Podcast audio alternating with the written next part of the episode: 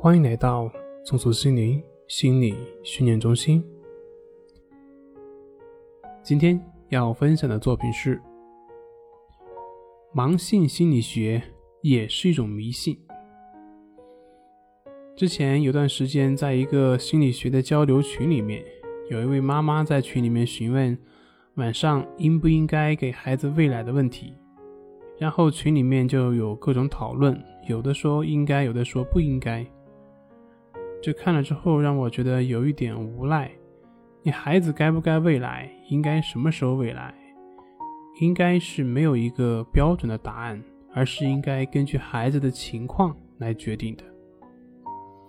于是我就跟他说：“也许你应该看一看你孩子的具体情况以及他的一个需求。”然后他反倒怪我不懂，但是找一些所谓的心理学的理论来证明，那就懂了吗？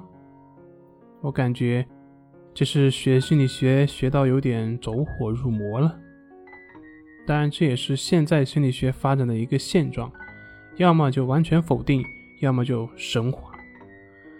学心理学是一个很好的事情，但是如果死板硬套，往往会适得其反。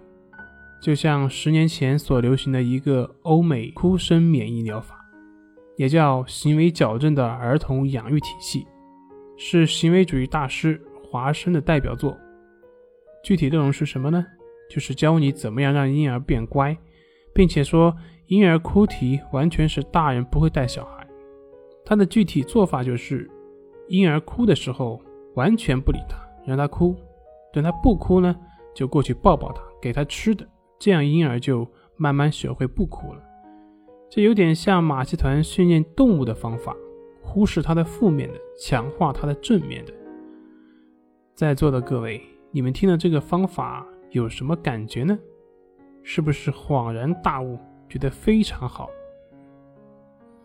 如果是这么觉得的话，各位就需要反思了，因为这完全忽视了婴儿他是一个人的一个事实，而完全把婴儿当成生物机器一样看待。确实。当时在美国，很多家庭使用了这种方法，而且非常有用，婴儿真的不哭了。就是接下来的事情却远不是他们所想要的。这种方法训练出来的孩子大多都有严重心理问题，甚至很多会有精神分裂，这是他们所没有料到的。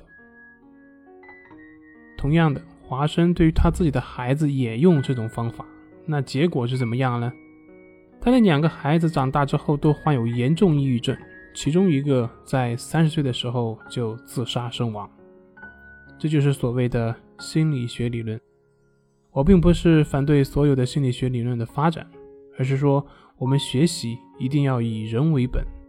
就好像那个药，它是一个名贵的有效的药物，可是你要是给一个没有病的人吃，那就是毒药。任何时候都需要看。具体的情况，所以多关注自身的感受，多去关注他人的感受，不要成为一个迷信心理学的人。好了，今天就分享到这里，咱们下回再见。